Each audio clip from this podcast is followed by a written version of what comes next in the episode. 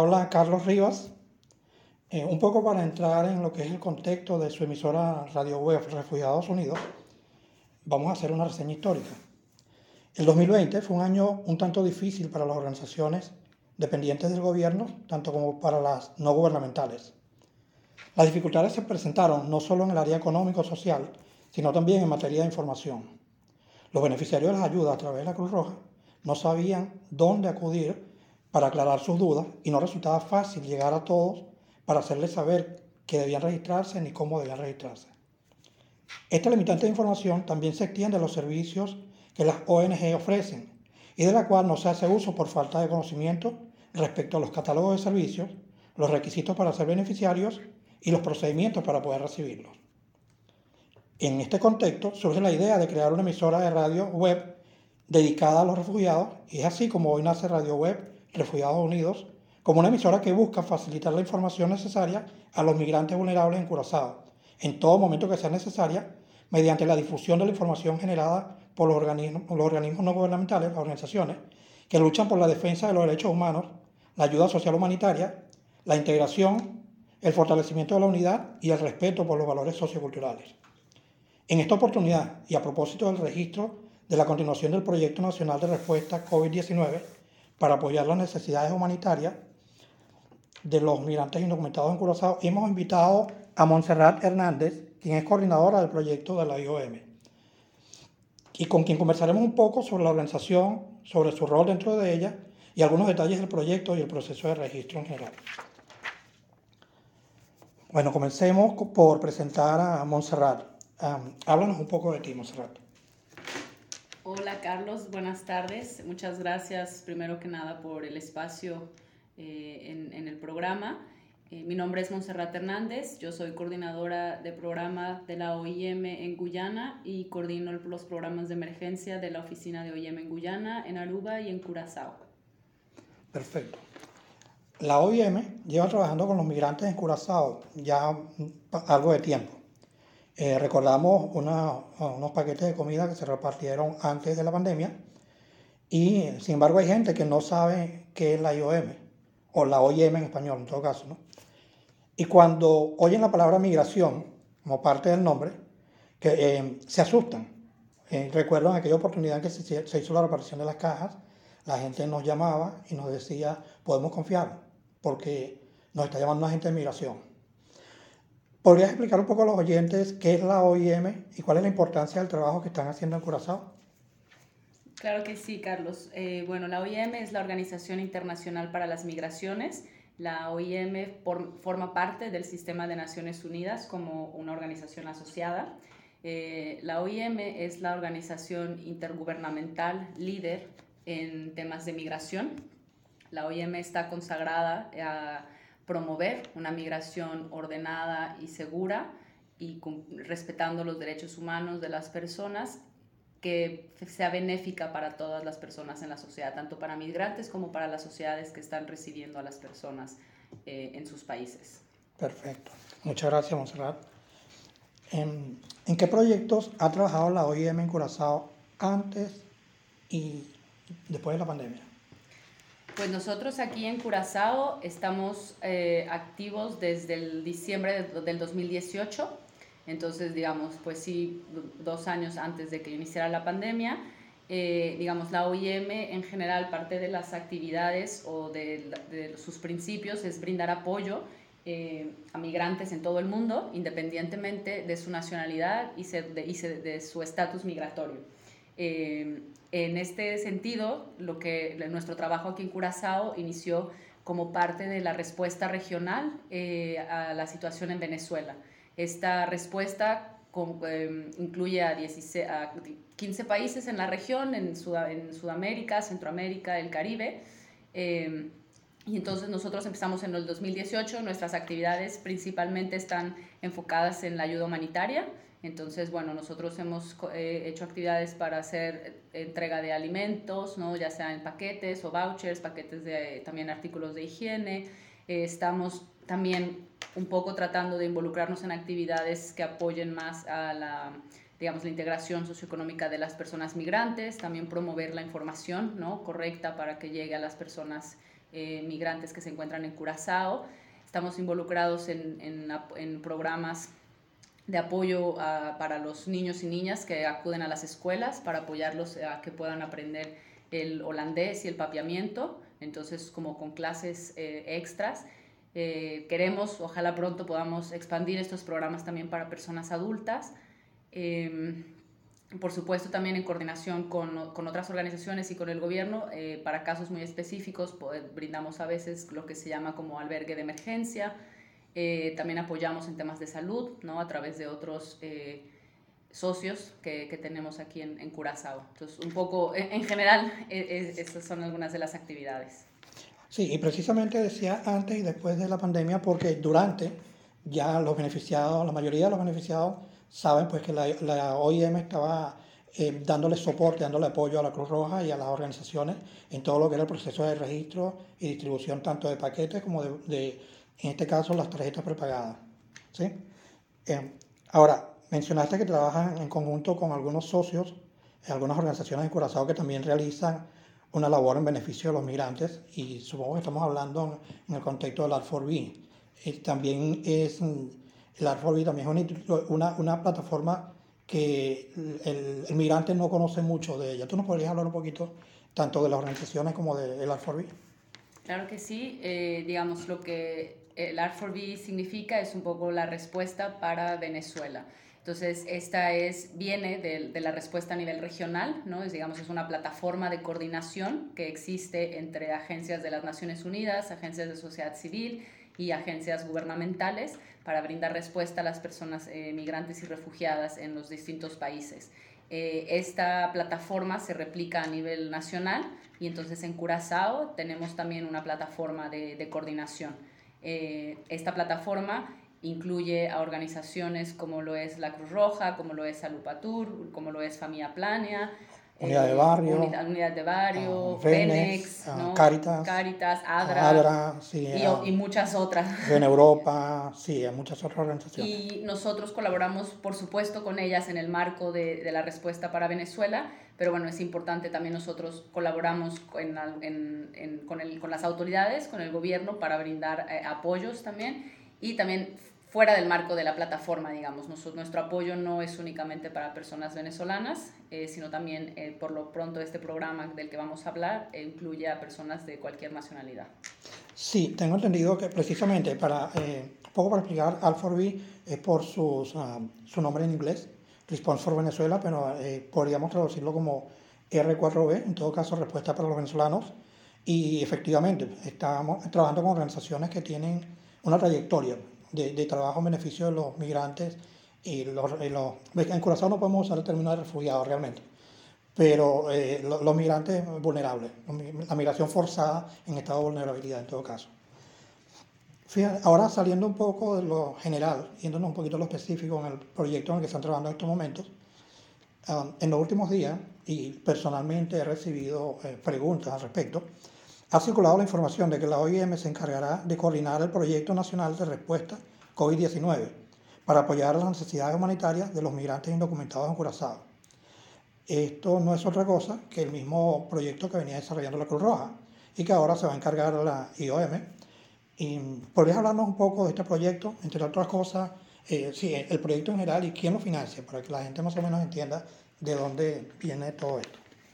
Sí, pues bueno, como bien lo mencionas, Carlos, este es la continuación del proyecto que estuvo manejando la Cruz Roja durante el año pasado y hasta mediados de este año. Entonces, bueno, ahora nosotros como IM vamos a continuar brindando este apoyo. Sigue siendo financiado por el gobierno de los Países Bajos, del Reino de los Países Bajos. Y bueno, como dices, sí, hemos iniciado el día de ayer con el registro de las personas, ¿no? Es importante mencionar que, aunque este sea una continuación del programa de la Cruz Roja, este es un nuevo proceso, ¿no? Entonces, bueno, nosotros iniciamos ayer el registro, es un nuevo registro, un registro que no importa si las personas estaban registradas con la Cruz Roja, tienen que registrarse nuevamente si aún necesitan o requieren la asistencia. ¿Hay alguna explicación técnica? En palabras sencillas, que la gente pudiera entender Porque esa es una de las preguntas, ¿por qué tienen que volverse a registrar? Mira, principalmente es por temas de, digamos, de transparencia también y de nosotros poder explicarle a las personas. Sabemos que este programa inició, como decías, hace más de un año. Entonces hay muchas personas que estuvieron recibiendo esta asistencia y lo que puede pasar en muchos contextos, porque lo hemos visto en otros países, la OIM tiene este tipo de programas en otros países, es que bueno, lo ideal siempre es hacer una evaluación del programa cada determinado tiempo para evaluar las necesidades de la población. Es decir, puede haber personas que todavía requieran la asistencia, pero puede haber personas que ya no la requieran, que afortunadamente consiguieron trabajo, algunas otras personas que a lo mejor ya no están en Curazao y decidieron moverse a otro lugar. Entonces nosotros tenemos que asegurarnos que seguimos brindando el apoyo a las personas que realmente lo necesitan. Correcto. Es por eso que estamos haciendo un nuevo proceso. Y esto prácticamente pudiera tener parte de la respuesta en la siguiente pregunta. La siguiente pregunta es ¿cuál es la definición de vulnerable? O sea, ¿qué hace un migrante más vulnerable que a otro? Porque en el flyer habla de los más vulnerables. Entonces, esa es una de las razones por las cuales, que da respuesta a la pregunta anterior también, porque una persona que era más vulnerable en el pasado, quizás dejó de serlo, como bien explicaba, y viceversa, ¿no? Pero entonces, un poco, porque esa fue una de las preguntas, ¿por qué no soy más vulnerable si soy vulnerable?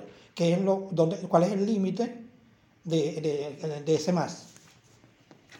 Pues mira, Carlos, si me voy un poco, como digamos, a la definición técnica, podemos entender la vulnerabilidad como una serie de situaciones o condiciones que pueden causar o causan más fácilmente daño, ya sea daño moral, daño físico, daño emocional, psicológico, a las personas, ¿no? Entonces quiere decir que hay ciertas situaciones o condiciones a las que una persona está expuesta que lo hacen tener más riesgo a sufrir daños en su persona, ¿no?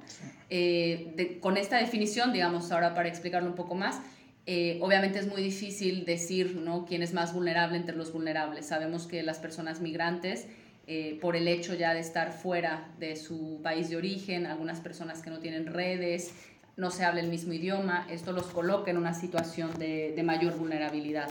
Entonces, bueno, lo que nosotros hacemos también con base en los lineamientos y principios de la OIM es creamos unos criterios de vulnerabilidad, ¿no? Tenemos unos criterios que nos ayudan a hacer una guía para poder, digamos, determinar qué personas pueden necesitar más ayuda.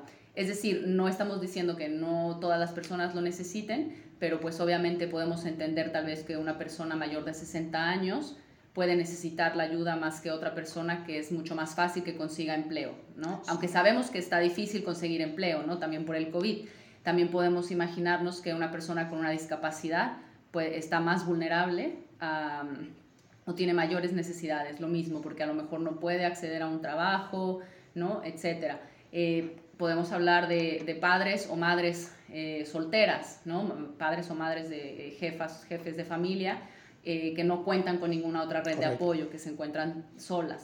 Entonces, bueno, un poco eso es lo que nos ayuda, ¿no? Esas son algunas de las cosas que nos ayudan a determinarlo. Entonces, es un conjunto de criterios, no quiere decir que con uno de estos criterios que se cumpla ya es, sino tratamos de ponderar, ¿no?, varios criterios. Sí, bueno, es una evaluación muy completa. Yo le explicaba a la persona que me hacía la pregunta, le dije, bueno, esas son respuestas que solo la OIM te la puede dar, pero desde el punto de vista de que es más vulnerable o menos vulnerable, bueno, podría ponerte un ejemplo, pero una supongamos que tú y otra persona están sin trabajo las dos, perfecto, pero tú de alguna manera vives en la casa de los vecinos o sus vecinos te están ayudando, mientras que la señora tiene 4 niños, no tiene pareja, no tiene trabajo y vive en una habitación que es la habitación compartida con otra familia. Definitivamente esa señora es más vulnerable.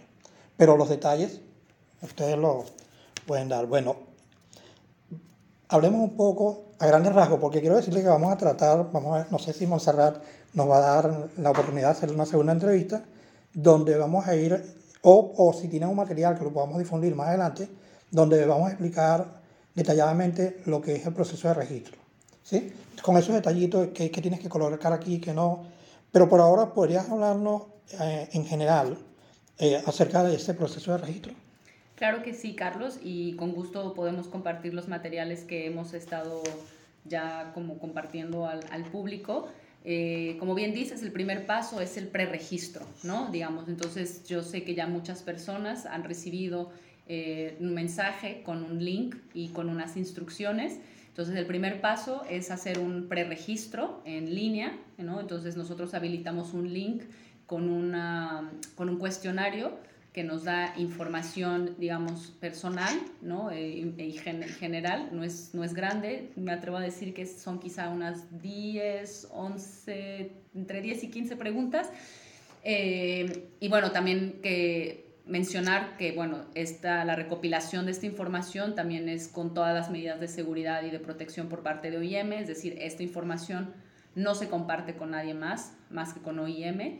Y con, digamos, en algún momento del proceso, con los socios con los que estamos implementando el programa, ¿no? Entonces, el primer paso es registrarse. Entonces, todas las personas que pueden tener acceso al link, hemos tratado de, ahora sí que compartirlo al público, ¿no? Y estarlo compartiendo todos los días. Como dices, estamos trabajando en más materiales, ¿no? Para poder difundir, para ayudar a las personas que les está costando más trabajo. Pero también es cierto que habilitamos dos, digamos, como líneas de atención. Entonces, hasta ahora hemos visto que las personas en general han podido registrarse, pero hay personas que, bueno, tienen algún problema o algo que no entienden y pueden llamar a las líneas de atención, que si quieres al final te las podemos mencionar también. Perfecto, sí. Ustedes tienen algunos tips en cada una de las etapas del proceso del preregistro, el registro, algunos tips sobre cosas importantes que la persona que se registra necesita saber. Sí, digamos, lo principal es que, bueno, cuando las personas ya estén listas para registrarse, pues tienen que tener su identificación a la mano, cualquier identificación oficial, puede ser su cédula, su pasaporte, ¿no? Que tengan su identificación a la mano.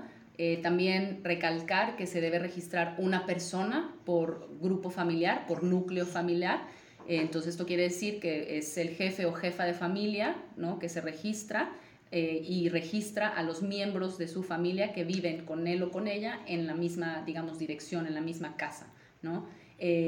Otra cosa es importante, bueno, ya lo mencioné, que este es un nuevo proceso de registro. Entonces todo el mundo tiene que registrarse otra vez.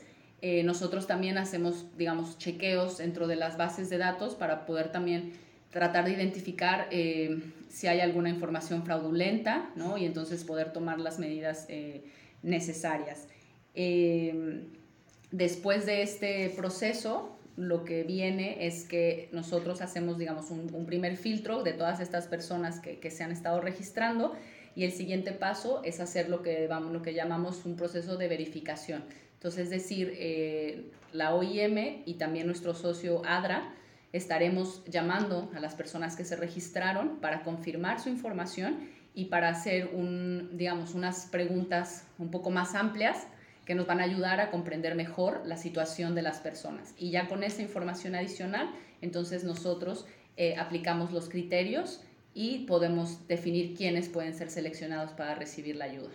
Perfecto. Entonces, un poco resumiendo, todos pueden registrarse. Eso es el preregistro. Todos pueden registrarse, no hay ninguna restricción para registrarse. Y luego de ese registro, entonces las personas van a ser contactadas por ADRA como una especie de punto de control y para hacer otras preguntas que permitan hacer la evaluación final que va a hacer la OIM y que va a determinar en todo caso sí, el grado de vulnerabilidad y allí continuar con el proceso hasta llegar a la distribución, supongo. Correcto. Perfecto. Ok. Una persona que se preregistró y al final resulta que no es elegible para ser beneficiario, pero considera que sí lo es. ¿A quién puede recurrir si es que puede recurrir para aclarar su situación? Cuando digo si es que puede recurrir es porque a veces normalmente lo que se hace es que se recopilan todos los casos y se da una información general y se les dice, mira, estas personas no aplicaron por esto, y por eso no es necesario las llamadas individuales. Pero pudiera darse el caso, puede darse el caso especial y la persona necesita saber por qué no fui seleccionado. ¿Hay alguna manera de que esto se pueda hacer?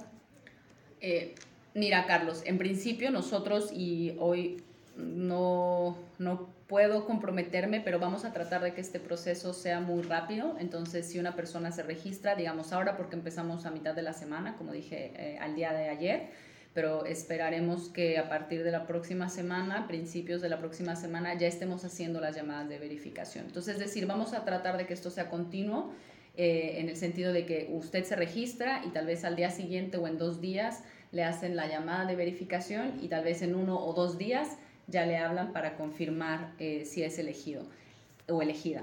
Ahora, podremos tratar de comunicar a las personas que no han sido seleccionadas, pero también sí quisiera un poco compartir, ¿no?, para la comprensión de las personas que, bueno, tenemos nosotros, como ustedes lo saben, el número de personas que estuvieron recibiendo la asistencia y que aún requieren la asistencia es muy alto. Sí. Y los recursos que tenemos son limitados. Entonces, y el tiempo también. Exactamente. Entonces, claro, nosotros vamos a llamar a las personas que sean seleccionadas y vamos a tratar de hacer lo posible por poder llamar a las personas que no han sido seleccionadas.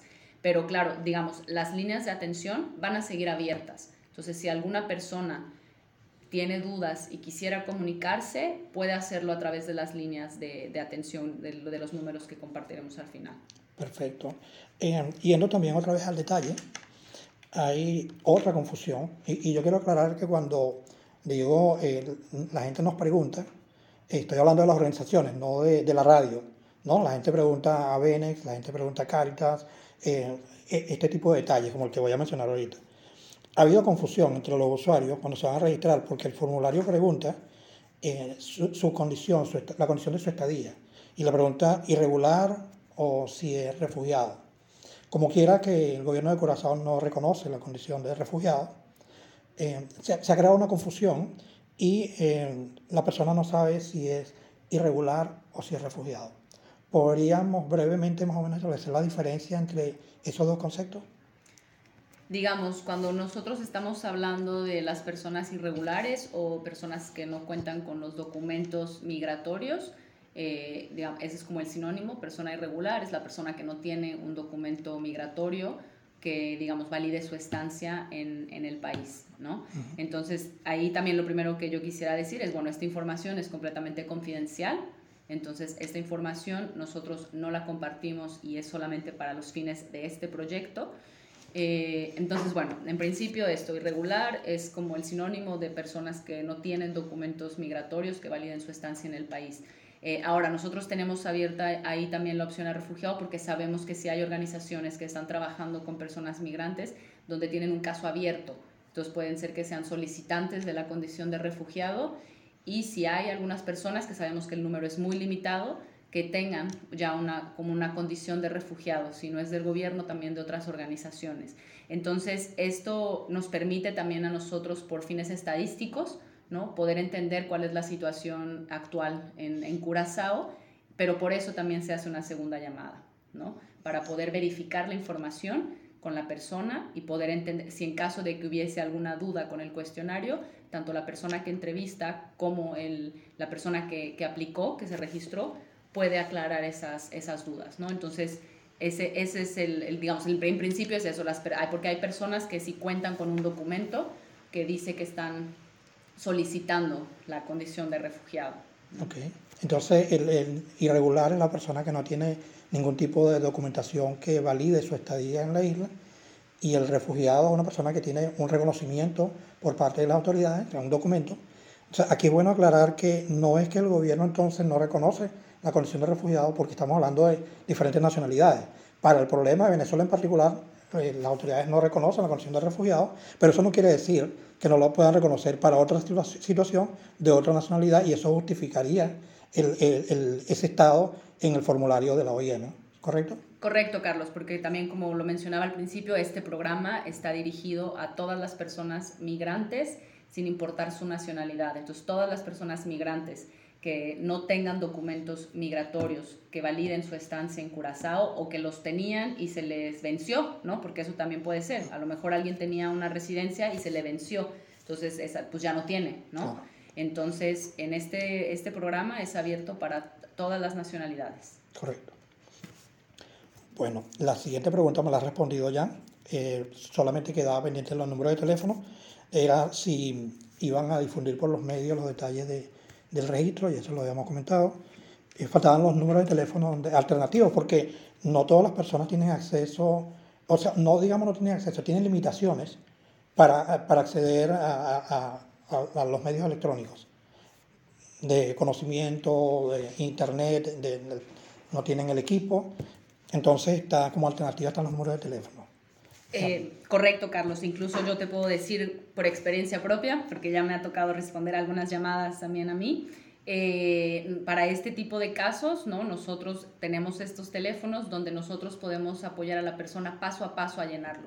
Sí pedimos a las personas que primero, aquellas que tienen acceso, que traten de llenar el formulario por sí mismas, porque son muchas personas. Entonces la demanda es muy grande y, como decía, las personas que pueden atender una llamada a la vez, entonces es complicado.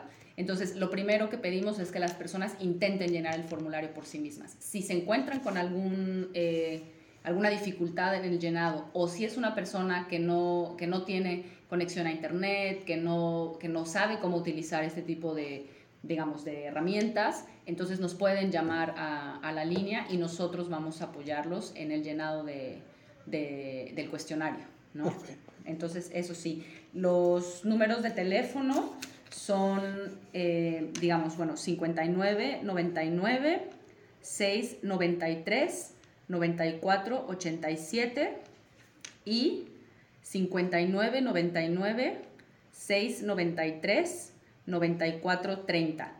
Es importante mencionar que a estos números se puede llamar por línea, pero también estamos contestando las llamadas vía WhatsApp y los mensajes vía WhatsApp, ¿no? Entonces, pues nada, solo recalcar a las personas que nos tengan paciencia, que estamos empezando y que hemos tenido ya una gran respuesta, entonces estamos haciendo todo lo posible por poder responder lo más rápido, ¿no? a las preguntas que recibimos en estas líneas. Perfecto. ¿Algún mensaje final para los oyentes? Bueno, agradecerte a ti el espacio, Carlos, y bueno, a las personas también agradecer la paciencia, ¿no? Esta ha sido una transición yo creo que esperada, ¿no? Esperamos nosotros como OIM poder brindar este apoyo que se necesita tanto, ¿no? Y a las personas, bueno, que se registren, que aquellas personas que requieren todavía la asistencia, que se registren, que compartan con las personas que conocen, que puedan necesitar esta ayuda, que lo compartan y que, bueno, que estén pendientes de más información que vamos a estar compartiendo, sobre todo acerca del proceso.